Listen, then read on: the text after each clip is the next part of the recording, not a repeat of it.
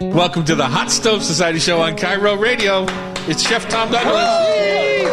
And Terry Rautureau, the chef in a hat. Terry is asking a lot of our two audience members today. Remember, if you want to come and join us, uh, keep us company, you can uh, do that anytime you want. Uh, just go to hotstovesociety.com, purchase a ticket. Comes with a delicious breakfast sandwich and a hot cup of coffee. I'm Tom Douglas, owner of a few joints around town, including this beautiful cooking school, the Hot Stove Society, where we uh, tape every Friday morning from 9 to 11. And uh, it's right above Lola downtown, across from the old Dahlia and Dahlia Bakery. Uh, we are in the middle of it. And this weekend, it's going to be wet. So we're in the middle of that, too. Uh, Good I thing wanna do- everything's close by. I want to do a couple of things. Uh, we have been on Facebook for years now, and we're going to ch- we're changing to YouTube starting today. We're having some technical difficulties. Uh, as any good operator does, Sean is blaming the equipment, not the operator. Of course. which is very. It's like buying new you. golf clubs. It's got to be you. the clubs. Yes. It can't be me. Clubs, it's a club. my my Yes. shot has not improved. Well, the, yeah, there's uh, for the YouTube. Um, there's just uh, unfortunately we're dealing with technical issues, so it's contradicting exactly why we're going to. But it's no, we want to build out our followership. We want to flesh out um, kind of a, a structure of some of the videos because we have a lot of you know. Um, Stuff coming Content, from yeah. yeah, not only hot stove, but just all over, you know, companies all over. So we want to have um, a, a and things that feature, very, you know, chefs and various uh, companies within the Tom Douglas Restaurant Company. And uh, the way we do that is we we really actually need subscribers and people to follow us uh, because we need a custom URL. Uh-huh. Right now, we're going to uh, put on our social media places a link, but YouTube requires 100 subscribers before we can get a custom URL. Uh-huh. And then we can, um, people can just. What does uh, it cost to subscribe? Nothing. Nothing. It's It's free. free. It's Um, free. So it's just a matter of doing a little tech work. Push the subscribe and, button. and you do need a YouTube account, but um, it, that's free as well, and that just it, it's a good way to keep track Good. of all your you know subscriptions and things like that. And thank you guys. All right, thank you guys. got our You're very first and sign our first right enthusiastic there. The audience. audience here. But yeah, it- we do want to say thank you all for f- supporting us on Facebook for so long. We do love that community that we've built, and we do want to see them uh, uh, on YouTube interact. Transfer Come with us. Yeah. Yeah, that'd be great. Thank you, Sean. Uh, last week, we made an urgent plea to raise some money for World Central Kitchen, Jose Andres' charitable organization that was producing and is producing meals in Ukraine and the neighboring countries that are taking in the Ukrainian refugees. You all turned out in spades. Uh, we really appreciate it. We send we're sending a check, I believe, today for twenty one thousand dollars. I know, Chef Terry, you came in on Sunday to That's right. Serious Pie and. Um, I got my taste of the week out of that. Oh, good. I'm glad to hear that. So, 21 grand. Uh, that doesn't sound in the in the world of things. If you've been watching the news, it sounds like um, a drop in the bucket. But you know what? It has to start somewhere. Um, and 21,000 times 21,000 toms is a lot of money. yeah, uh, we just can't lose sight. We can't let this thing wear us down. We have to be vigilant and continue our process. Uh, I literally keep my three TVs on at home turned to CNN so that CNN, when they look at their numbers, because that's how they decide what coverage they're going to do. When they look at their numbers, uh, I want them to know I'm still watching. You're watching. Even when I'm not home, I'm still watching, and it's still important. And I'm, I'm happy that they're keeping it at the front of their coverage. So um, this is this is horrific what's happening, and uh, we are going to continue to raise money, donate money, um, be part of the solution, and, and not let this thing just get swept under If, the if, rug. in, if in the middle of that chaos they can fight their own fight, we should be able to do it from here. yeah, we're going to work. We're going to help. March Uh, 18th. and of course, we feed people. That's what Cher- Chef Terry and I do. We're chefs. We feed Right. people. So this is where we feel like we can be of some help. I'm not much with a Stinger missile, I can tell you. uh, today's subjects uh, on the show, we try to keep it uh, pretty light around here. Crunchy, roasty cauliflower. Uh, I've had both. I've had where I get it crunchy from oven roasting, and then I've had it steamed with brown butter, which was my mom's go-to. So we're going to talk about the opportunities there. Seattle Times reporter Jackie Varriano calls in for a couple of segments today to talk about uh, her, her article on the new cookbook. I have it here because I went right to Green Onion Pancakes. The International Table Recipes from the Seattle Sister Cities, uh, which is it's kind of interesting, especially now when you look at some of the recipes from Poland and you know the Ukraine and things like that we've been trying to do uh, over the last few weeks. I can't wait to see what they have for Nantes, the French sister city of Seattle. We'll see. Uh, St. Patrick's Day corned beef. Terry, if you look in the oven behind you, I have snuck in a top round that was corned from Snake River Farms, and I wanted you and I to taste that today because usually you're always getting brisket, and I've never had a corned top round. I saw it in the grocery store, so I popped it in the oven last night, cooked it off, uh, and then we're talking about how to do that, and then we're going to taste it, see what we think. Uh, following up on broccoli being more full of protein than steak, uh, Hinkley, what is uh, what's going on there? Well, last I- week, you, well, well, last week you were loud. I put forth misinformation, and I feel humble today. Oh my! she, she, that's she uh, told us. Uh, We're going to talk about that when we're coming up. That just doesn't happen very often, where Hinkley falls on her sword. Yep. And lastly, we're going to play Rub with Love Tasty Trivia, uh, which is brought to you, of course, by my Spice Rub line, Rub with Love, salmon rub, steak rub, chicken rub, you name it. And uh, the brand new things in our line, including Trey Lamont, who you've heard on this show from the Jerk Shack. We are representing his Jerk Spice, which is super fragrant and delicious.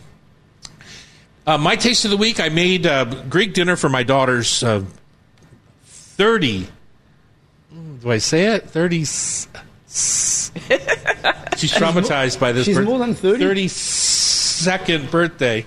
And I did the classic. I love Greek style potatoes where you, I bought big, big Hummers, Yukon Golds, peeled them up. I never peel potatoes, but for this particular dish, I've never had it with the peel in a Greek restaurant. So I just peeled them up, cut them into like little chunks, you know, pretty pretty big, maybe golf ball sized chunks, and then added fresh chicken stock that we had had in our pantry, you know, in our freezer, and lemon juice into a fairly low oven, salt and pepper, and big cloves of garlic, and just roasted them. And then just when you think they're done, Wait, I thought you said chicken stock. Did you roast I them? did. I roasted them with the chicken stock. So These are braised. Not really, but maybe. Were they submerged or were they? No. No, yeah, no, So that's kind of braising, yeah. Uh, so uh, let them in. They're completely done, and then you let them go another half hour, forty-five minutes until they dry back out again, and it soaks up Mm. the stock, and it caramelizes a bit. And I just I've always loved these in a Greek restaurant, but I had never really So did they made them myself. Do they finish with sour cream or yogurt or anything? No, no, no. that? They just Nothing. finish. No, I Just had- like that. They finished with lamb chops for me. That's my favorite sauce. yeah, I love that sauce. I did have tzatziki. I did Lamb, make. lamb chop is such a great sauce. Anyway, what's your taste of the week? My taste of the week, uh, as it's going to have to be the. I have to mention this. When I went to uh, across the street to Serious Pie on Sunday to, um, you know, just to help Support the support Ukraine, the yeah. Ukraine um, raising fundraising, um, I had a, a chopped salad across the street. Um, actually, we had two different salads. My wife had Kathy had one salad. I had the other salad. Uh-huh. Absolutely delicious. Good. And and the only reason I want to mention that is because it is so rare to start a meal with a salad, especially it's a pretty hefty salad.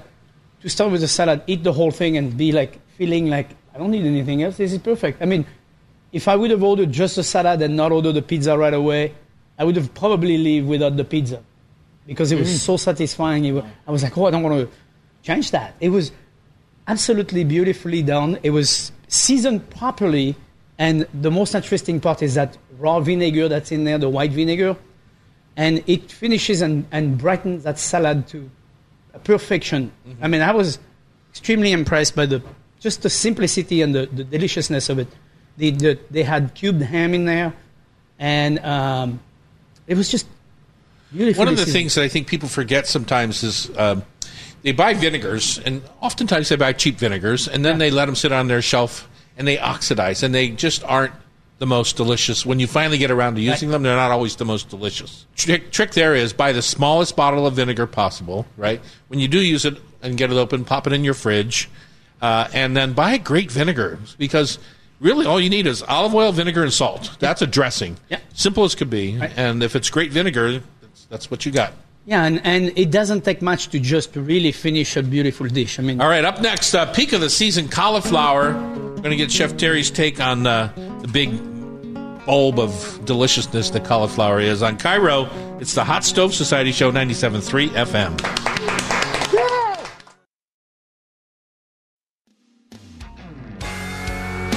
We're back. It's the Hot Stove Society Show. It's uh, Chef Terry in the chapeau. that's right, Mr. Douglas. That's right. Uh, and uh, Terry, uh, Pamela, our producer, is uh, excited to uh, have us be talking about cauliflower because she loves cauliflower. I love cauliflower. I love cauliflower. I had it all growing up.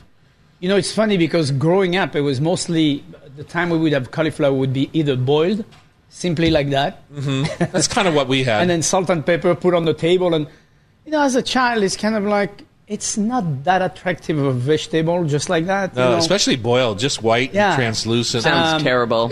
The other way that I liked it as a child was as a soup, as a cream of cauliflower. Uh-huh.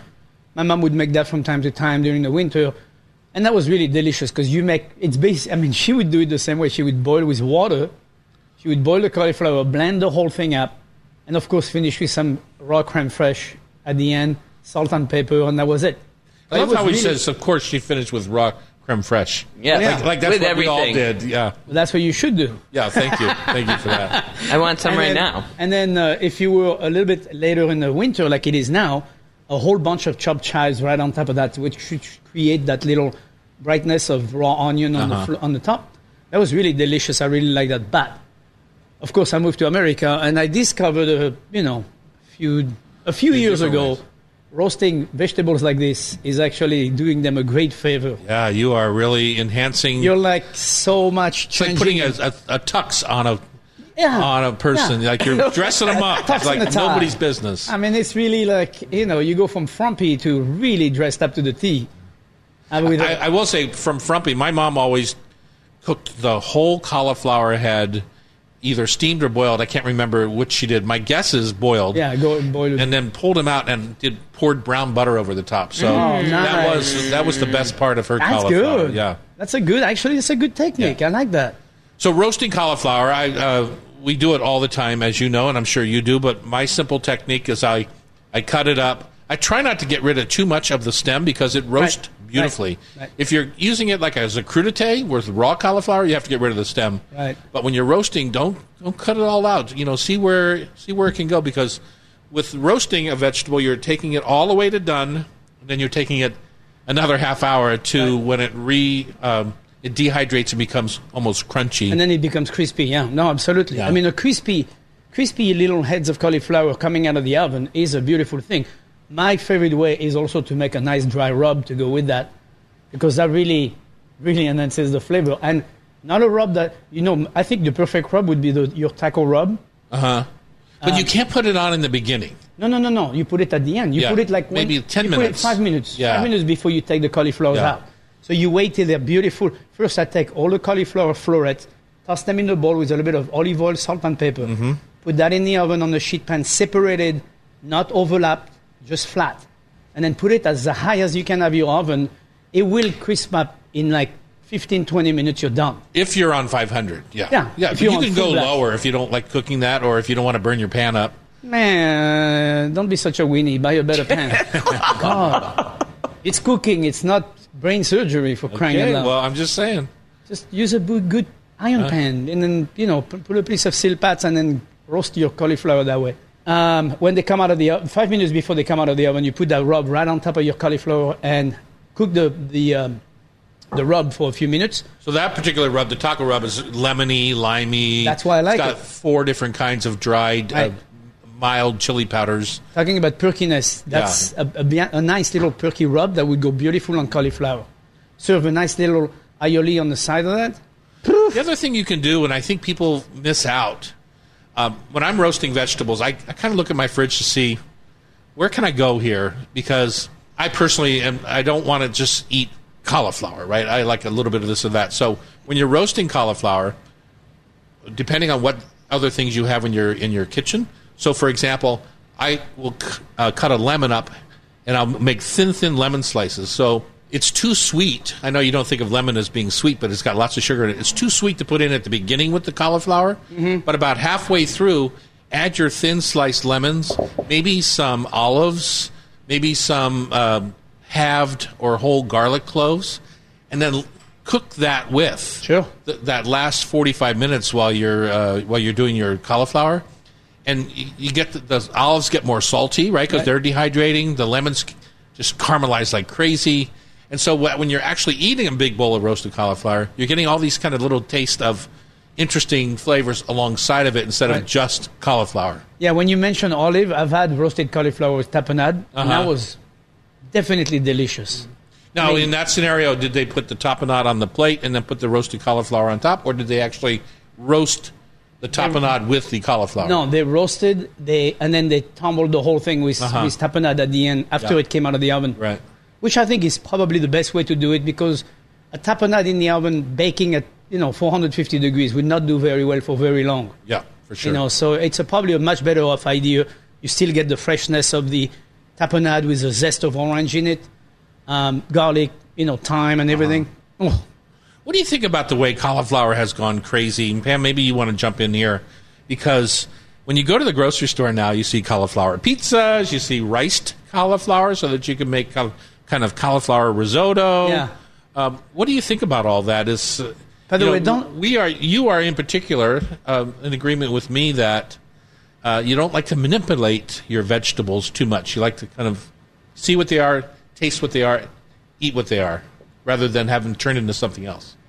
Although I did have great success with making pizza crust out of cauliflower for a gluten free friend.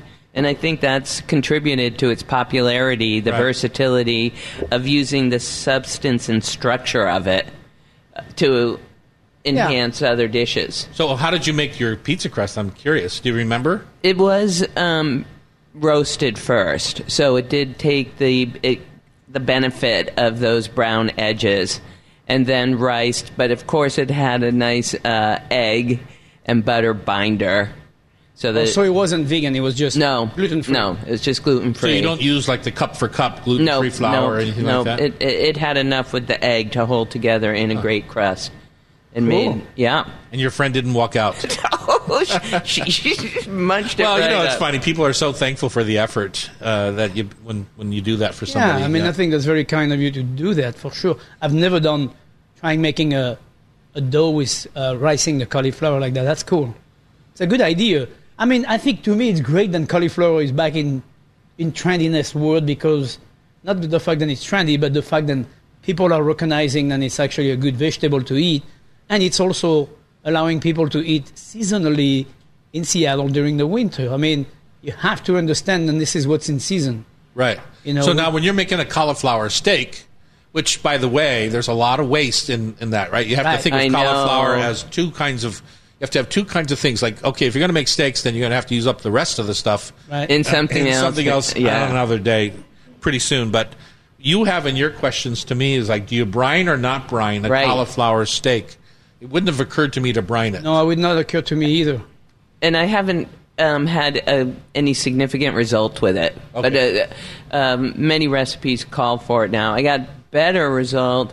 One tip I read was to make sure your pan was really hot Yeah. Right. before you put your steak on it, Absolutely. and that developed the flavors more than Yeah. anything I ever had. Caramelization, baby. That's what it's Yep. all about. Yep. It's very, very nice. Chef Terry, we have uh, Jackie Varriano coming on from the Seattle Times, and uh, she is also Can't wait. written um, an article about the International Table recipes from the Seattle sister cities, with an introduction by Chef Kristi Brown. Uh, looking forward to that, and I want to find out, are, are, like, are our listeners sending her tips of how does she find all these places? I want to know because uh, I, love finding. went, uh, I hope she went to all of them. I believe we have 37 sister city in Seattle, Uh-huh. which is a huge amount Well, of this is only city. 20. I think there is That's more. when we No, come but back. you mean about her uh, the restaurant finds Yeah. in Seattle Yeah, that she yeah, does. yeah. Uh, when we come back, that's what's going to happen on KIRO. It's the Hot Stove Society Show, 97.3 FM.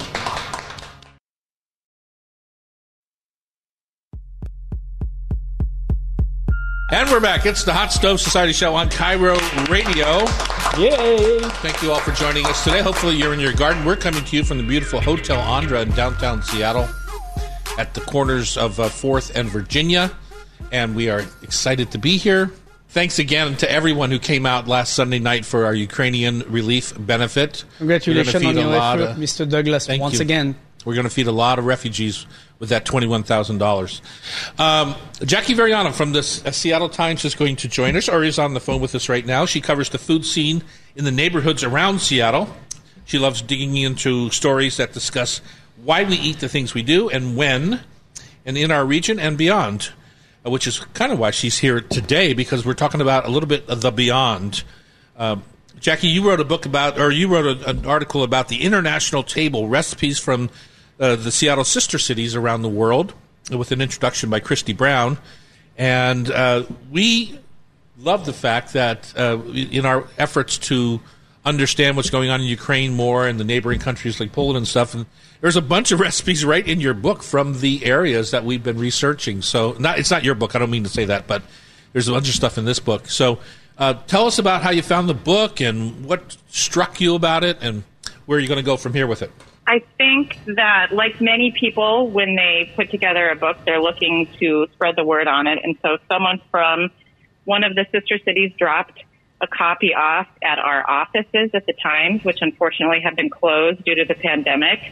So, as you can imagine, the mail room is completely overflowing with things, and I could not find it, but luckily they followed up with an email um, and a PDF copy of it, which just really piqued my interest because it's beautiful and it's all you want to do right now, right? Is, is cook food from other places because you're tired of cooking the same five recipes at your house, or at least I am. exactly. True that. It's a, a breath of fre- people- a breath of fresh air. Yes. Yeah, exactly. You know, with the lack of travel, I, I know people are getting back on the road, but now with the war in Ukraine, uh, it's going to inhibit travel once again a bit, it seems to me. But uh, this is a great way to cruise the world without leaving your home. Oh, that's so true. And I mean, I have two young daughters. We're not getting on a plane. We're not going anywhere right now, especially overseas. And some of these cities I have been to in the past. I mean, I spent a few weeks in Christchurch and New Zealand, which is one of our sister cities, which I didn't know that before this. And it's just such a cool way to learn something new. I think the the intros to each chapter have a little bit about Seattle's specific relationship, what these cities are known for. So you're learning while you're cooking, which is something I really love to do. Absolutely. So, what uh, what chapters or, or what sister cities most intrigued you? The Kobe chapter I thought was really cool. You know, honestly, you can't, now I'm like looking through the book while we're talking. Uh, the Reykjavik chapter, the Ireland, the Galway chapter, I think they got all of those recipes from a chef in Ireland. So it mm-hmm. was neat to see how they did a mix of more home style recipes, but also more kind of chefy recipes. So it really appeals to a bunch of different levels of comfort, I would say, in the uh-huh. kitchen. So you can stretch yourself, but you can also find something that's really easy and within your reach if you're a novice cook. In the world today, uh, Chef Terry, you know this. Uh, in the world today, it used to be to try and accomplish some of these recipes, you couldn't find the ingredients. Right. That is not the case anymore. That's you can find excuse. That can be your excuse. no more excuses about that. Not in the, not in Seattle. right. Yeah, in some places maybe, but not in Seattle. You don't have the excuses. You can't find the ingredients. I mean, I'm pretty sure that you take the Cambodian section in there, and you're gonna find the you're gonna find all the ingredients in Chinatown or in Little Vietnam. You're gonna find all these ingredients. So that's not an excuse anymore for sure. But I think it's really cool when somebody compiles all those different countries, all those different places around the world. First of all, it's pretty cool, and Seattle has 21 sister city. That's pretty amazing. That's a that's a good uh, a good show of faith for the rest of the world. But also, I think it's very nice because it's so diversified. I mean, literally all these countries are so far apart between Ireland and Indonesia and France, and you know, I mean, it's pretty cool. It's very Uh-huh. very interesting, and I'm glad somebody's compiling all these recipes. I'm going to read to you what Kristi Brown said from her introduction. And in my opinion, sister cities are most important for one sole reason to help us know that we are connected in very real ways. Traveling that does that, but food does it better because a lot of people can't travel, right? And so Yep. the idea right now, if you're worried about Ukraine, the idea of putting a Ukrainian dinner on your table and, and kind of getting that much closer to the people of Ukraine um, is kind of an interesting angle. She goes on to say, uh, over a life giving soup, that smile of agreement is all we need to feel connected to one another. That's right. And uh, it's, it's so true. I mean, food is a unifier. No words are no words are needed. Just a nice plate of food. Jackie, when I go through the book, there's, um, I don't know if, did you take any time to test any of these recipes? Have you tried out a few of them? Uh, no, I actually haven't. It's on my list to do. Uh-huh. There's just so much in there that looks so There's a, good. there's a few that really kind of stick out to me, uh, uh, Terry. Uh, Indonesia has always been fascinating Oh, yeah. to me from a food perspective. It just seems like I love everything about it, from the sweetness of the food to the sourness. And there's just all sorts of good things. But the buntut bakar madu, Bless you. yes, exactly. Oh, say that. Uh, it's a, I'm sorry. the description is this, uh, in this finger licking dish, oxtail is slow braised in a sweet, tangy sauce. Oh. Although it takes a while to cook, the results are worth every minute. Of course, it takes a little while to cook an oxtail. Well, not everyone knows that. Plus, you know, it's hard to find oxtails in your local grocery store, but you can find it in any specialty market, especially specialty meat market. And uh, you'll be surprised how inexpensive it is. Really? It used to be very It used to be It used to be very inexpensive. Now it's very expensive. that, is, that is not the way it's I have about found it. twelve bucks a pound in a store to buy oxtail. One of uh, Jackie, one of my very favorite. Um, I, I'll call it junk food only for only because it's really greasy good. Is green onion pancakes, and uh, they. Oh, yeah. I just love them. I go. I get mine uh, fixed down in Chinatown at the Szechuan Noodle Bowl. But um, green onion pancakes to me, uh, either a cheater version like I used to, like I used down at uh, Seatown for my tuna salad, or a real version like uh, Hsiao-Ching Chou makes here in her dumpling classes here with her Soul Kitchen uh, f- uh, cookbook, uh, Chinese soul food.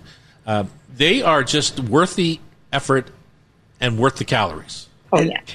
And not that hard to make, Oh, that's what you say. is it? Is it considered hard? Have you ever made one? Yeah, When? probably two years, two years I'm ago. calling Jackie. I'm Two calling years ago. right now. I'm calling. I don't hear confidence. Right? Hold his I feet to the fire. No, I, I have made them, and I think it's delicious. And I, I don't think it's that complicated. I mean, the ingredients are very simple, and The the, ingredients are simple for sure, yeah, uh, but uh, it was nice to see him in this book. Yeah, there are so many good uh, little different bread, pancake, donut things. There's Uzbekistan chapter has those lamb turnovers that look delicious, and there's just lots of little flaky breads. The, the people who wrote the cookbook said they were surprised that just about every chapter kind of has uh, a donut of some sort in it, or what we could classify as a donut. So if they ever write another book, they're writing a donut book featuring all the donuts from the sister cities, which I'm uh, 100% on board with that.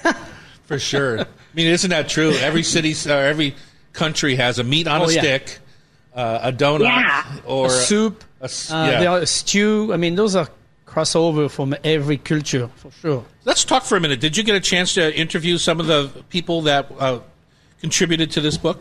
Uh, yeah, I talked with Justin Allen Spencer, who is from the Reykjavik uh, sister city, um, and uh, Susan, who is from the Nantes. Yeah, Susan, Which Terry is that close to where you're from? that is 32 kilometers straight north of my small town. Yes, 32 kilometers is about 20 miles, 20 yeah, somewhere around there. So yes, it is the big city. It's, it's my big city of when I grew up. I mean, going to Nantes when I was a child was a big thing, and it would take a whole day.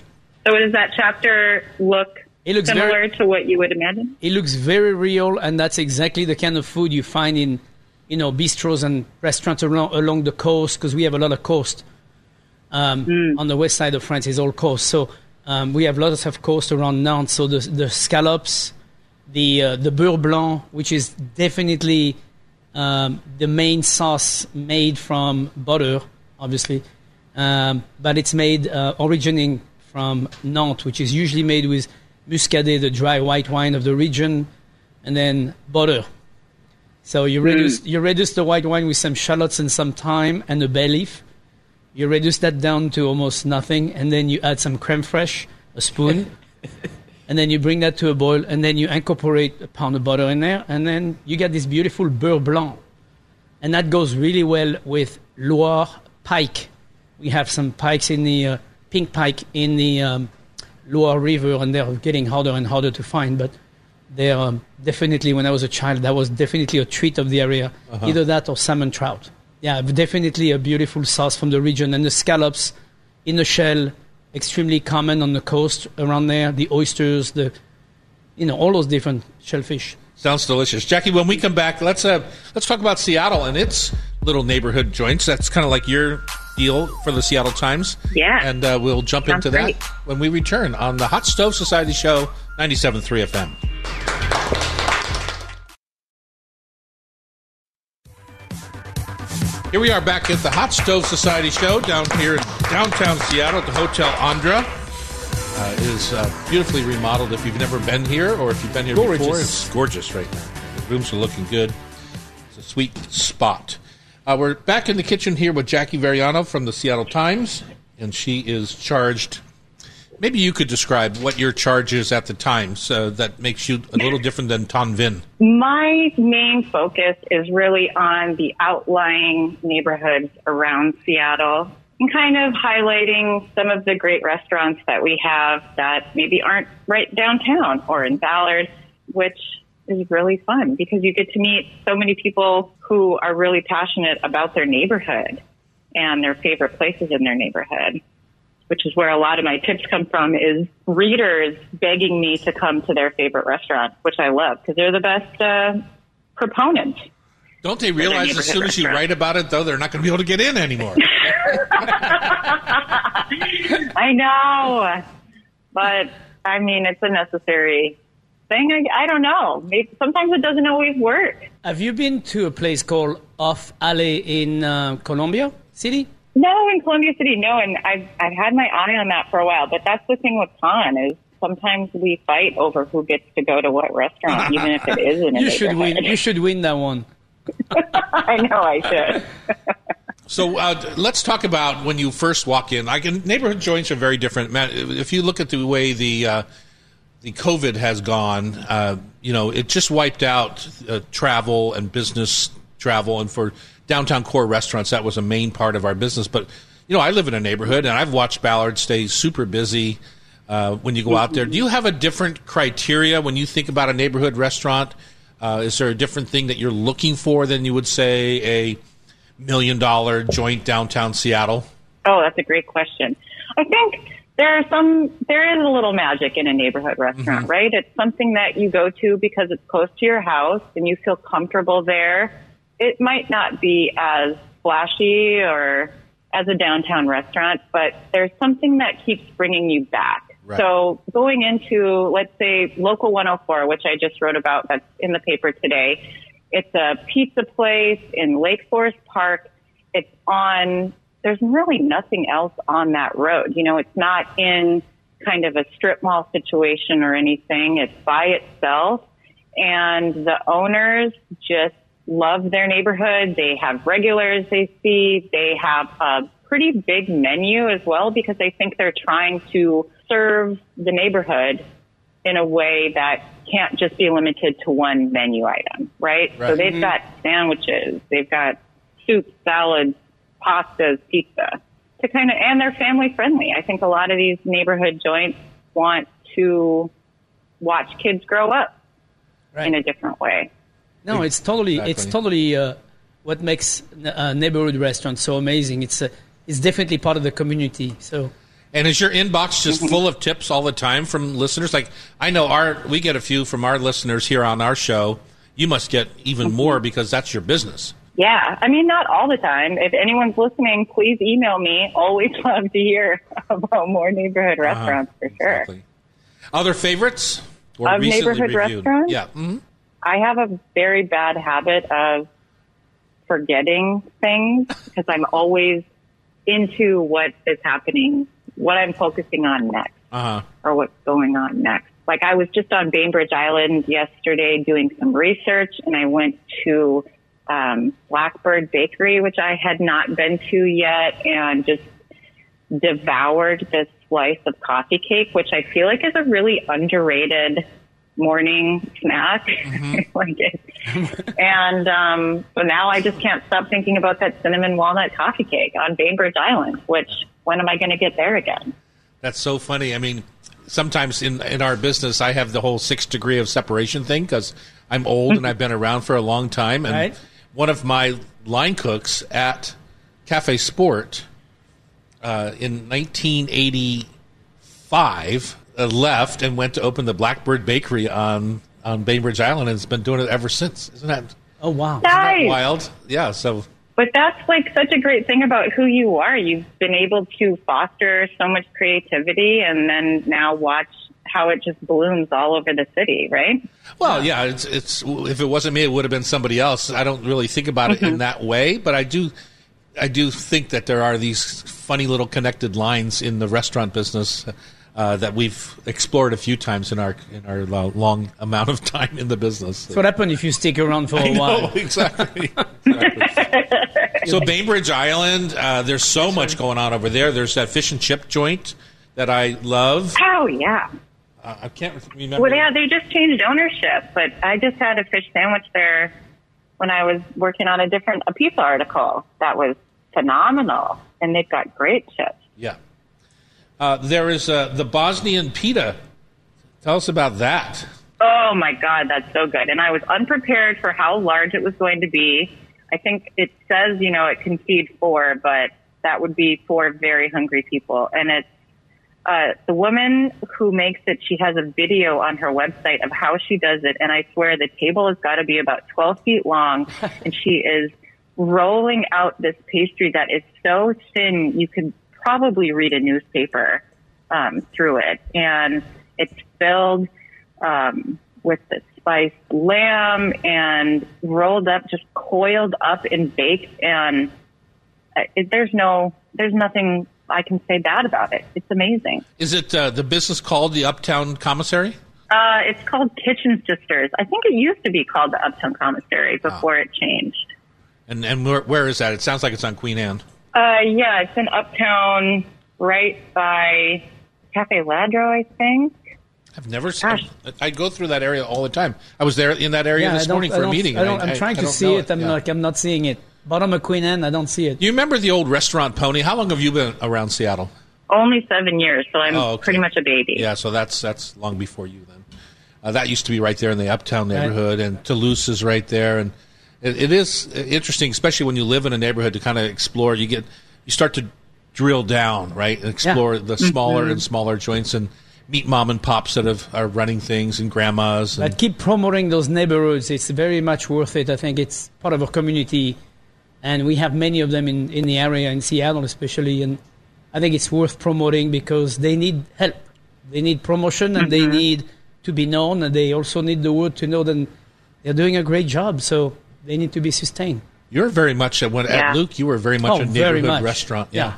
very much ingrained into Madison Valley. That was definitely uh, that's that's I love I love that idea to have people who come who live two blocks away. They walk into your business.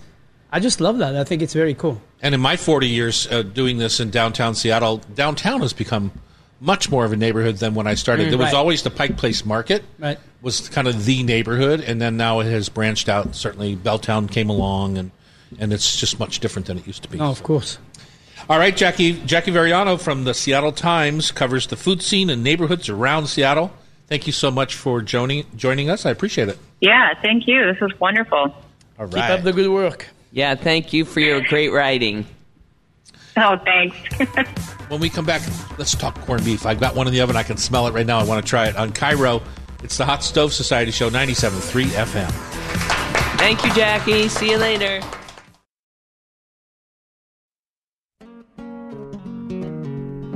Welcome back to the Hot Stove Society Show on KIRO. Tom Douglas here. Thierry Rautureau, the chef in the hat, with you. Thank you for joining us. You can now find us on our own YouTube channel at Hot Stove Radio. Check it out and see if you can find us and join us on Friday mornings live, or you can pick it up uh, during the week. See how handsome we are. See me choke to death on mustard seeds right now. uh, why am I choking on mustard seeds, chef? Because we're eating some beautiful, beautiful roasted corned beef you just made. Yep. I put this in the oven last night, and the way I make corned beef, typically I buy it. I rarely have ever corned my own corned beef. Correct.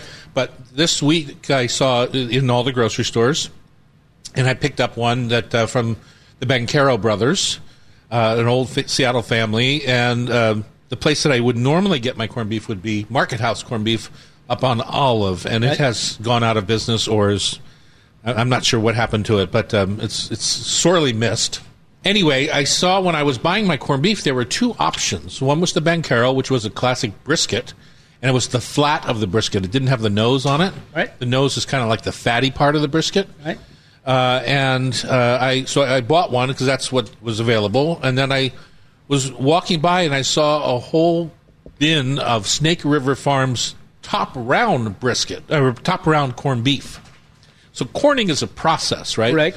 Just because it says corned beef doesn't mean it has to be brisket. Although I would say ninety nine percent of the time that's what it is. Correct. But brisket's getting very expensive. And so maybe they're looking for ways to do this. So I thought, well, let's buy one of these and I can tell our listeners whether or not it's worth worth having. Well, I think it's a great way for a farmer who's taking a 1,200 pound steer, kill it. It's nice to be able to have other options besides just the brisket to be corn. Right. Because it allows them to, you know, corn other pieces of the beef that are not sold. So corning is a preservation method, Correct. right? That is um, not unlike making confit, right? Yeah, Uh, in, in, in France, where you're using fat to preserve, you know, you boil in fat and then you you layer fat over the top to keep the oxygen out. Corning isn't worried about the oxygen so much, but it's got a salt Correct. cure to Right. it. Yeah, and the, the salt cure is the one that makes the preservation. And then once you roast that baby up, it definitely has a little bit of salty bite, but the corn part is definitely delicious because it's roasted and it's got the beautiful dryness in the seeds. Yeah, the Mustard pickling seeds. spice is essentially what it is, Yeah, right? it's The- mustard seed, coriander, and yeah, uh, allspice, things Yeah. like that is, is typically the spice in what we consider or call pickling spice. You do Right. it for a shrimp cocktail, you use it for your corning. But I think the important part, if you're going to try and do this on your own, uh, there's you have to follow some rules. One is you can't just use salt, right? Right. You have to use uh, curing salt. So Right. it, it uh, has a some forms of nitrates in it. There's some natural ones, like uh, celery seed has its own version of nitrates that you might be able to figure out from a. You see this in like a PCC, the gray corned beef, right? Right, right. Because that particular type of nitrate doesn't keep it red. Correct. Like these other pink salt nitrates is why corned beef always looks so red. And it's literally injected throughout the meat and it's preserved and it only takes 10 days to a week. So you are probably out of luck for this year, but if you want to try it, it'd be fun to try anyways. you can try it. It's still this year. You still have time to do it. I mean, it, you don't have to just eat corned beef on St. Patty's Day. That I think true. corned beef is good any night. Pam, you, you, you wrote down an article from uh, the website tasteofhome.com, and it's how to make corned beef from scratch. And I, I looked that up, and I, that's exactly the way that I would go about it myself. But I'm, I have no problem with nitrates personally, so I, I go ahead and use the pink salt. I don't go for the gray corned beef. Right. I like the color too. You're Oh, a. PCC aficionado, though, so I know. I'm going to end up So- with great corned beef. getting back to where we what we have in front of us here today, Terry. Uh, so that's a two pound piece of beef. About. uh, about two, two and a half, yeah. yeah. And you put that in the oven last night? I, I did. I put it in the oven in an open cast iron braising pot, Right? and I put a little bit of water in the bottom because Right. I've always liked to bake my corned beef, not boil it. Right. And the reason people boil it sometimes is to leach some of the salt out of the process. So I like I like to bake it because I like a little brown, and I also like to keep the fat on, so I like it to get rendered but not go away. Right. Right. You also could do the technique then if you have enough time, enough days ahead of you to boil that meat, if you want to boil it first, to boil that meat and then let it dry out. So when you try to put it in the oven to get that searing, you do have you do have an advantage by being dried out. If you take it out of the water and put it in the oven, it's never going to be as dry and as crispy as it does from roasting. So So I put this two pound piece of top round, which is 99.9% of the corned beef you see out there is brisket. So I was interested when I saw Snake River Farms had a top round. I bought it just to try it and see. You know, when you do brisket, you have to cut across the grain, and it has a certain look, and it gets can get stringy, and it's I, I think a little bit hard to cook sure. perfectly. So I just did my normal roasting on this top round, and I got this. I want to say at the Ballard Market or Shoreline Central. I, I don't remember which one exactly. And I, I just put my did my usual thing, roasted it for two and a half hours or so. I tried to cut a little bit to see where my tenderness level was. wasn't ready yet. Then I put in a cup of water in the bottom. So I had not enough water to boil it or anything, but just to Right. kind of keep it moist. Correct. And to also yeah, give give some moisture to the air. And then I put the lid on it for the next hour. So two and a half to three and a half hours now. So was your And- was your was it crispy already on the outside? Yeah, it was already crispy and stuff, so I was fine with that. I did it at 350 or so. Right. And then I um, I pulled it out of the oven last night, did my knife test again, like butter. Mm. So I just put it in the oh, no lid. I put it in the fridge because I was going to bring it to the show this morning. Sure. So I just now rethermed it since uh, we started here today. So about an hour at um, 275, 300 degrees. The last 30 minutes were at 175 degrees. I just want to warm it. I don't want it hot. Sure. Uh, and then uh, I pulled it out and sliced it. So what do you think? Well, I think it's extremely tender. It's got no. You don't have to worry about which way you're going to cut it. It's tender. On, I know I cut it every direction Yeah. to see if it was stringy or not. You know. and it wasn't. I mean, it's definitely a beautiful piece of meat. Melts in your mouth. It's just gorgeous. All I'm missing is my uh, cornichon, my sauerkraut, and my boiled potatoes, and Well, then I'll be home. There's no sauerkraut. The, the There's no Irish don't eat sauerkraut. That's German. Maybe we can introduce them to something different. Like they like boiled cabbage It's a word. the- or uh, what's Col- the- Colcannon. Cold cannon is Cold what cannon, my, yeah, my favorite cannon. thing is. Uh, is which has got kale or broccoli or something like that, a I want brassica with mashed potatoes. That has a little brightness, like that vinegar, that, that you know, that acid that's going to cut through the richness, so I can eat more roast beef. I mean, more more corned beef. I just want to eat more of that. But right now, I feel kind of like I can't just eat corned beef. Why not?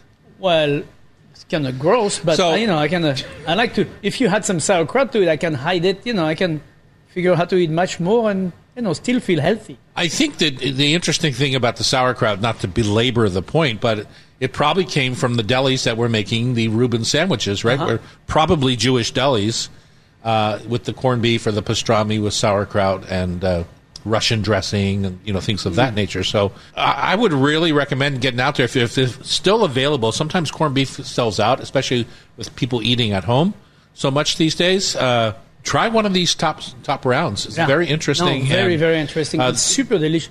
I mean, Snake River Farms is the brand, and typically I think of them for wagyu or a higher cut of beef. I don't know if this is wagyu or not. I don't remember. I don't think it is. it tastes like it could be. It's very marbled and Yeah, it's very, it's very nice and delicious. So enjoy your enjoy your corned beef uh, for your your uh, St. Patty's Day holiday. And you know the other thing I had recently that I really liked was I had the Jameson Cask Mates Stout whiskey. So it's uh, whiskey that's been aged in a stout cask. Was it good? Oh, so good. Yeah, very tasty. As long as we're talking about cooking uh, Irish, you can't talk about cooking Irish without thinking about beer, like Guinness Stout, maybe. And uh, let's talk about cooking with beer when we come back on the Hot Stove Society, 97.3 FM.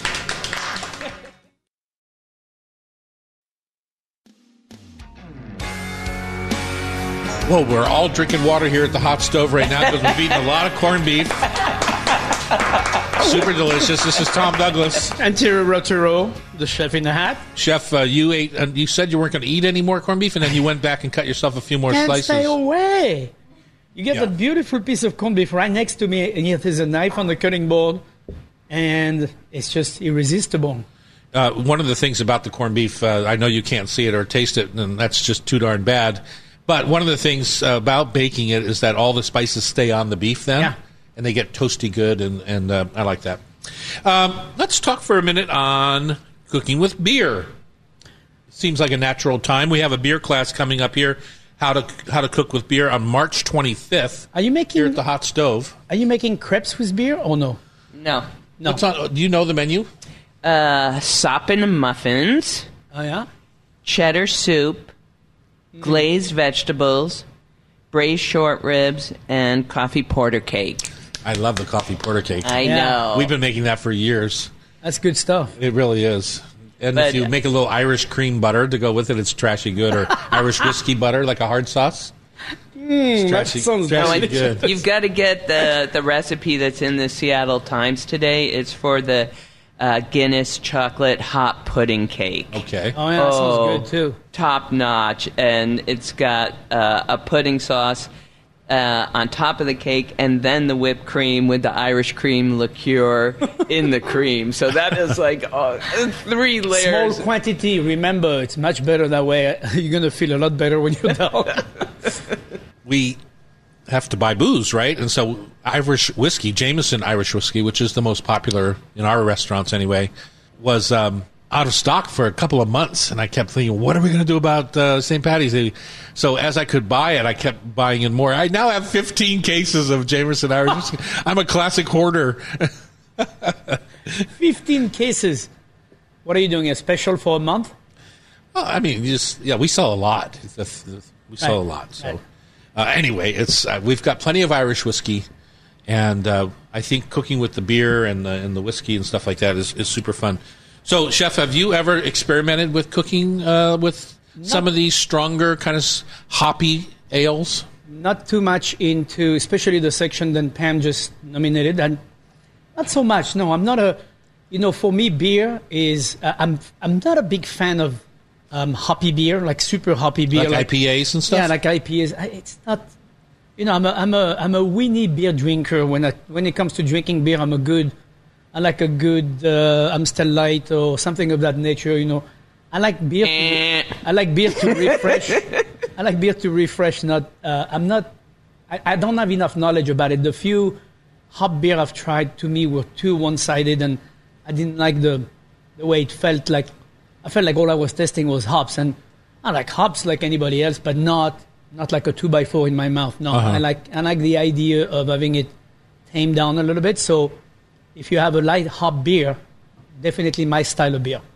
Well, uh, that um, brings us to an important po- point about picking the beers that you are going to cook with, Right. and the emphasis uh, should be more on the malt character because that's what influences your dish. And so the light beers with appropriately hopped levels are made from uh, a roast of malt that just is a, a pale golden color and then all the way up to the stouts and porters where they've taken that barley malt and roasted it super hard and dark. Those are the things that I think make cooking with it more interesting because, Right. as you said, the hoppiness. And we went a little too crazy with hops here Yeah. in Washington, and we- you know it's a it's a wonderful local agricultural product. But I think we got too enthusiastic. That's your fault. You know, you're the I one who's marketing I. Ballard Bitter and all that that sort of thing. She I know, a- but that does mess with your recipe. So, for the successful cooking ones, you want a lower hop, Right. higher malt content uh, a ratio. I, I did, I, I did forget to mention when I talk about dr- beer drinking, I actually love a good um, on tap Guinness. I think Guinness. because of the texture or Yeah. the flavor, because the- both- it is both something the texture and the special. flavor are so well balanced to me. I think in terms of when you get a good one, it's nicely balanced and it's not too hoppy. It's not too. It's not too anything. It's it's just gorgeous, and the mouthfeel is of course extremely filling and and uh, leaves a nice, delicious flavor in your mouth. So Uh-huh. I like I like a good Guinness on tap. Not a fan of like the one in the can. Does not taste quite the same. No, because it's not dispensed with the same level of uh, nitrogen Right. introduced. Because when you get that perfect double pour of a Guinness, it takes a careful bartender Right. uh, to draw that pint and make the creamy head. Yeah, you have to because be- the texture is completely different. Right, and you have to be patient because it takes longer to pour a Guinness than pouring any other beer. So when It's pour worth it. pour it, oh yeah, I think it's very worth it. I think it's a, to me, that's that's how far I go into that side of the beer. Uh-huh. But in between, It's a good cooking beer, though, because Oh, of that yeah, custardy. yeah, yeah, you- yeah, yeah. When, when you look at it, you think, "Oh, this is going to be too strong or No. too potent," but it really comes across more like a creamsicle than uh, you know Yeah. than it does an IPA or something. I did a, a venison roast once, talking about not cooking with beer. But I did a venison roast like a Denver leg, you know, the, the, the top round basically of the of the venison of the deer, and cooked that with a, uh braised it with a uh, uh, Guinness base, uh, sliced onion, coriander, mustard seed, all that you know kind of pickling spice in it, and the stout, and it was really, really, really, really delicious because as it reduces and as it cooks, of course, the juice from the meat comes out, and it gets reduced down into the Guinness, and it becomes very thick and almost like a glace de viande kind of idea. It's really delicious to put that all over the, the roast itself. Mm-hmm. You create that nice film of stout, and it's got that nice little. I like the bitterness of it. Does not get too crazy or too hoppy, like if you were taking a young, fresh hop beer, you know, nice IPA from here, a strong IPA, you would get, to me, too much of that bitterness, especially Yeah, it's very with it. difficult to cook with. I think. Yeah, it's hard, it's very hard to cook with because it doesn't cook well. It doesn't reduce. It doesn't need to be reduced already. well, it doesn't need to be reduced, and basically, you're. Let's just say you're making a a beautiful pork sausage, and you want to do it with beer of some sort. Um, you almost, in my mind, have to. Like if you're going to add onions to your pork sausage, right? I, I'll cook them off separately Right. in in fat and and and the beer Right. and dehydrate that beer and then leave the essence of the beer and put it in my sausage. But if you Right. try to pour like just an IPA into your sausage mixture, it's hard to get it to a spot that is delicious, Right. in, in my Right. opinion. No, no, I agree. I think it. And sometimes you like Johnsonville brats or something with beer, blah blah blah. You know how much beer is in there?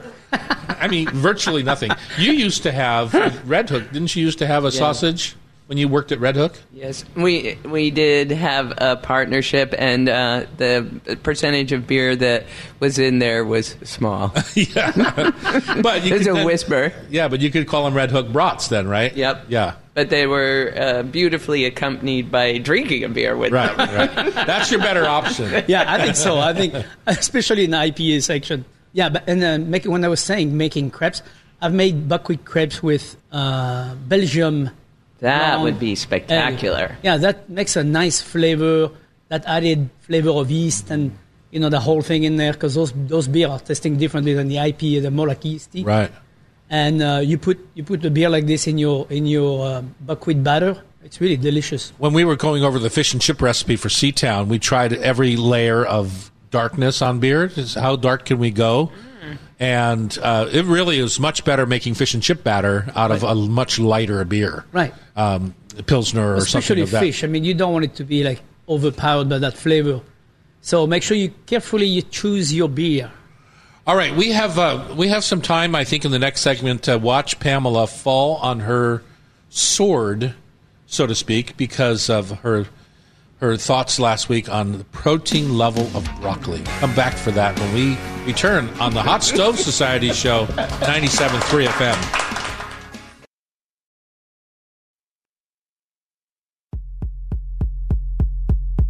We're having a good time around here at the Hot Stove Society show. Our former producer Amy is in the house eating some corned beef. Uh, everyone in the audience has had corned beef. What'd you think of the corned beef? Yell it out. Awesome. Awesome. That's good. Best he ever had. That's Chris the Snake Charity, River. they are excited about the the, the beef. I'm not It's getting a nickel for saying this, but that Snake River Farms top sirloin corned beef is really good. Yeah, yeah, no, it's super delicious. I wanted to have a little bit more pickled flavor, but it's it's nice. I like it. Last week, you know, like we do every week, most every week, uh, we have trivia here, and we rely on our producer Pamela Hinckley to, uh, you know, design the questions, um, To tell us the truth. tell us the truth, to look at, uh, not make fools of us saying something that is not true. Really, She, she usually fix us in terms of when we don't say the truth, she brings it back to no, no. Right, exactly.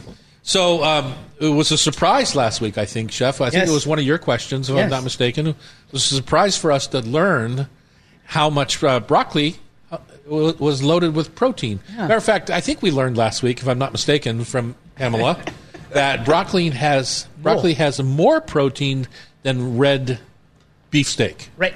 That's Yeah. what she said. That is what she said. She And we have it on tape, so Can, can we can we play that little segment? I don't know if we can replay that segment. Anyway, No, I've had it banned. anyway, Pam, um, when you were doing the questions for today's trivia challenge, um, did something pop up? There, did, uh, did, it cut, No, did it- no, one of our no. listeners call in? What, no, no, what happened? no. It was eating away at me. Really, it just uh, didn't sound right. It didn't. the guilt. it, it didn't sound right. Um, that I believed the trivia that I had gotten from the internet off of my common sense and what I know about nutrition. So uh, I had to go back and uh, see where this misinformation came from, and it took me down the vegan rabbit hole. Uh, there was a very popular meme that was created by veganstreet.com. Um, do you really need meat to get protein? And they had this graphic of uh, beef versus broccoli with the grams and grams of protein per hundred calories. Ah, there's the kicker. Right There's there. the kicker. Yeah. So if you count by calories, uh, broccoli is a superior source, but you have to have eat enough broccoli to fill this entire Yeah. room to get to that amount. Whereas this tiny little hundred gram piece of So beautiful a lifetime of meat- broccoli supply So equals one It's steak. not quite. It's not quite what you're saying, but it is. You have to eat almost double the amount of broccoli. triple easily. Well, it says right here six point grams, six point four grams of protein Yeah.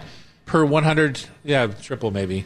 So the, finally, the madness started to get tamped down uh, when another site did a more accurate uh, graphic and said, "Sorry, vegans, it doesn't," and Yeah, showed the ratio of broccoli that you would need to eat. This So- is.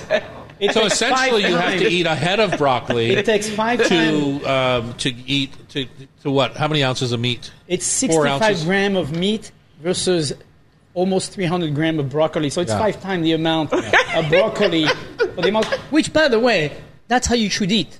You should eat five times the That- amount of that does look like- per the amount of meat you're eating. However, that makes it hard for the broccoli to be better. So we weren't supposed to eat that two pound of roast of corned beef there. No, no, it's fine. We're going to eat a whole truck of broccoli on the way out. Okay.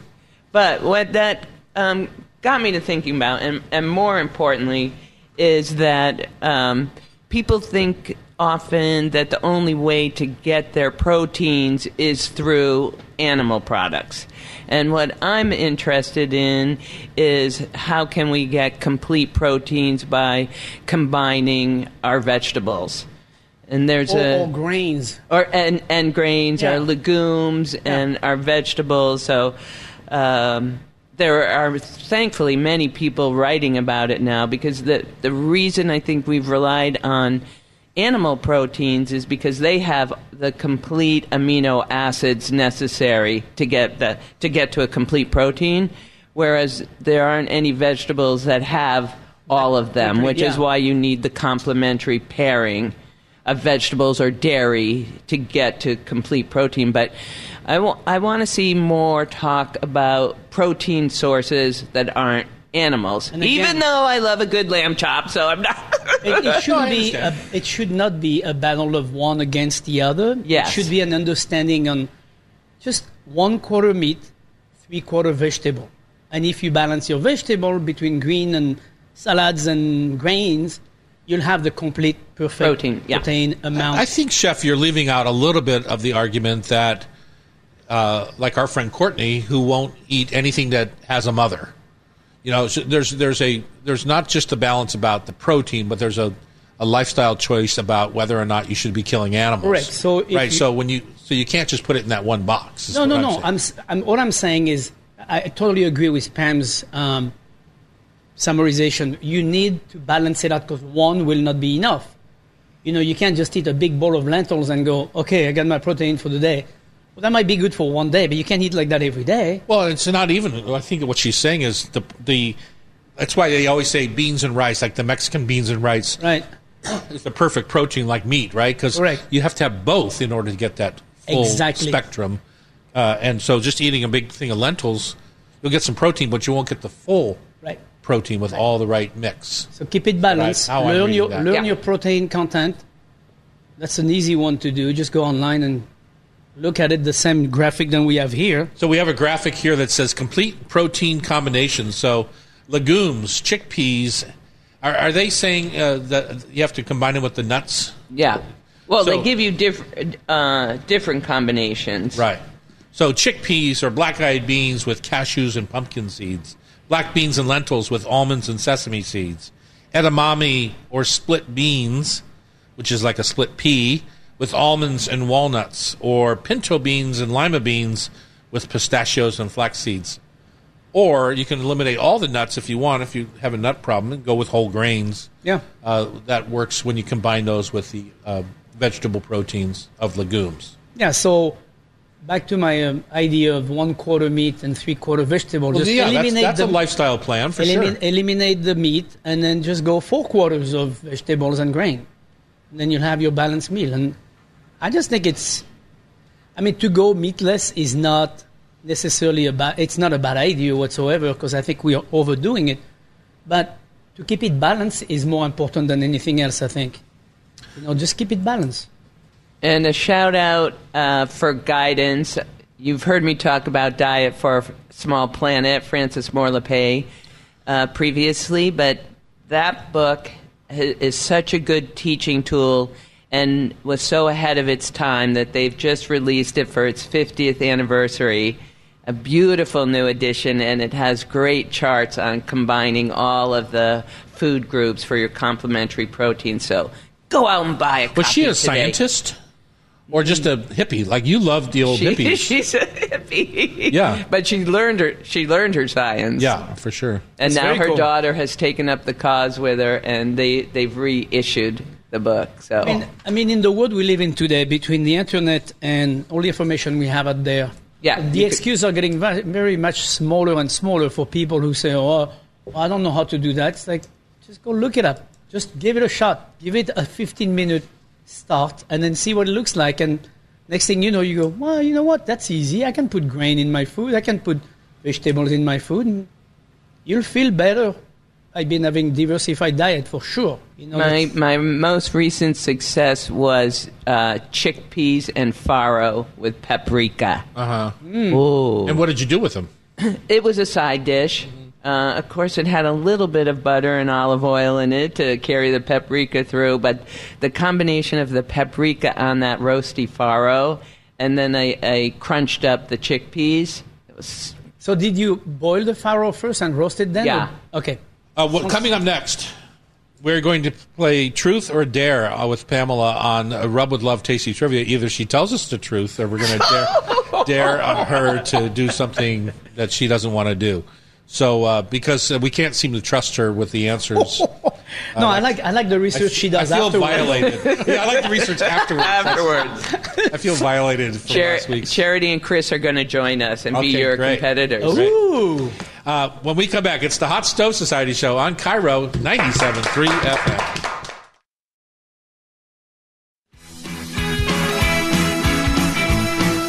We are back in the Hot Stove Society show. We're going to announce it right now. My name is Tom Douglas. And I'm Thierry Rautureau, the chef in the hat. And for those of you who are interested uh, on the beer class, uh, it's March 25th here uh, at the Hot Stove Society. And Pamela, what's the name of our class?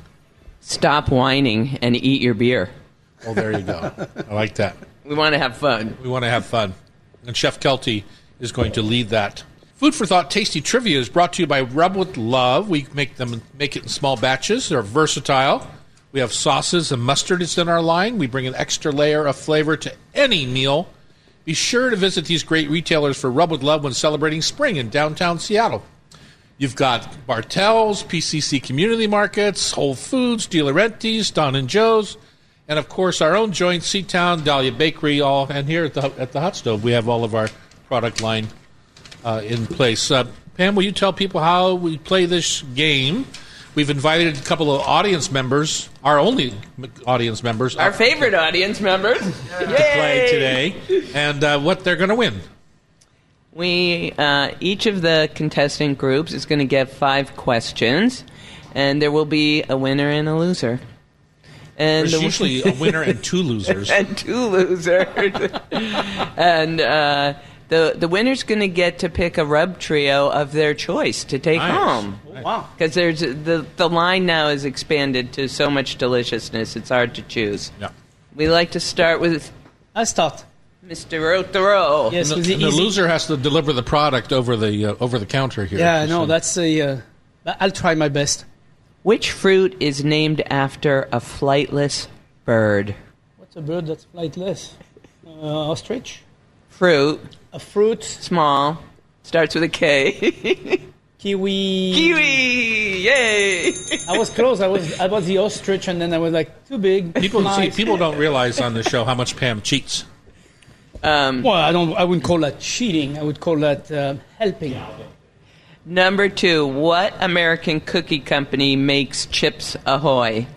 Think Oh. about one of the big Begins with a K. I'll multinational. tell you that. Kellogg. Oh Doesn't it begin with Keebler? no, Oh, Begins Oh, with an Nestle. N. Close. Nabisco, Nabisco. Ah. which stands Okay. for Not today. National Biscuit Company. Oh. Number three. Yes. Mexican ceviche is made by marinating raw fish in what type of liquid? Lemon. Yes. Lime. Both. Both. We love both those Yeah. answers. Um, number four, name the spice which comes in pods of white, black, and green. Your options are mustard, cardamom, cumin, or allspice. Cardamom. Yay! Screaming to the lead. Yes. Right now I'm leading big time because I'm by myself so far. and your final one, what is the process of preparing eggs for Caesar salad dressing called? What do you call what you're doing to the egg? Emulsion between anchovy paste and Before that, oh cuddling. You coddle the egg. Cuddling. I'm sorry. You cuddle the egg, then you put it in the bowl. I always cuddle the egg. yeah. Cuddle. I sleep with it the night before, and then the next day, And I that little Ce- chick comes out and you're make- like, next day, out I of make Caesar salad out of it. Uh, how'd you All right. do, Thierry? Four out of five. Nice.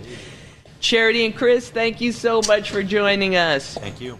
Number one, what is the major ingredient in the British foodstuff Marmite? You have to jump right up into that microphone. Maybe beef stock? Mmm, that's what it tastes like. But it is an element that is used to It's from Australia. make things rise. Yeast? Yay! Yes, you got oh, That's it. not what I thought. Number two, adrak is not unique to Indian cuisine, but is common in other Asian countries, East Africa, and Caribbean. Adrak is the rhizome of the plant which produces pink and white flower buds turning yellow when they bloom. What is the English word for adrak? Now think about the flower. Your options are coriander, garlic, ginger, or cardamom. I think cardamom. Ginger! Jump right up to the mic when you answer. Ginger. Which flower yields the spice saffron? You might even have them in your yard in the spring. Right Coming- now. They're coming up right now. Starts with a C. Crocus. Crocus. Crocus. Crocus. And now I'm happy to say we have beautiful saffron here in Washington. That's right. Love that Very brand. nice saffron. Uh, number four, a pimento is what type of vegetable? Pimento. I'm saying a legume or a bean. Yeah. I was going to say a cheese. Fermented cheese. Pimento cheese. It's from Yeah. cheese. cheese. Yeah. A Pepper. pimento It's a is a pepper. And in, in finally, in the Philippines, what is lumpia? Like a spring roll? Yes. nice job. You Two. go, charity. Two out of five. We had the aroma of corned beef. I know. It's hard to get past Difficult. it. Oh, Tom Douglas. Number one, what is used to thicken gazpacho? Uh, I'm going to say tomatoes. Yes. That would be tomato. Bread. There you go. Uh, number two, That's one style of gazpacho. I'll give you that. uh, what is the national spice of Hungary? Paprika. Yep. Yep. Allspice, number three, allspice is the key ingredient in which popular food, and your options are. Jerk. yes. number four. Which of the following civilizations is believed to be the first to experiment with turning mustard seed into a condiment? People of Nantes. uh, civilizations of turning mustard seeds into a condiment. Uh huh. Well, it's got to be the Chinese. They started everything. Oh, it's the Romans. The Romans. Whoa. I, ser- I think the Romans probably stole it from the Chinese. Okay, okay, I'll do some research. Two out of four, Tom. You gotta make that one, or you'll be equal with uh, All right. CNC here. Oh man, should I give him a hard one or a gimme? Charity, Hard one. Chris? Give me a hard one. Give 'em a hard one. All right, let's try this one. This fragrant leaf was sacred to Apollo and was woven into a, a wreath by ancient Romans to crown their champions. Most cooks prefer to use it in their bouquet Bay leaf. garnish. It's actually, it's actually wrong. It's actually law. Laurel. There you go. Bay is from California. Bay Laurel. is from Greece. Bay Laurel. Hey, Laurel. Bam! Declare the winner. It's uh, Chef Thierry is the winner. He gets to deliver uh, the prize to Wait, I our. deliver because I won. I thought the loser delivered. Oh, that's true. I, get to deliver every deliver week the prize. I get to not only buy the prize, but I get to deliver the prize. To Charity and Chris. There you go. thank Congratulations. so much for if you being want to be part of the show, you can join our community on YouTube Live at Hot Stove Society Radio Show. You're listening to the Hot Stove Show on KIRO. The show is produced by Pamela Hinkley, Sean McFadden, and our editor is Sean. Don't call me Beltore. Remember, if you miss any episode of our Hot Stove Society show on KIRO 97.3, you can listen via podcast. Just subscribe with your favorite podcast app. Have a wonderful weekend. And Thank you. Enjoy your corned beef.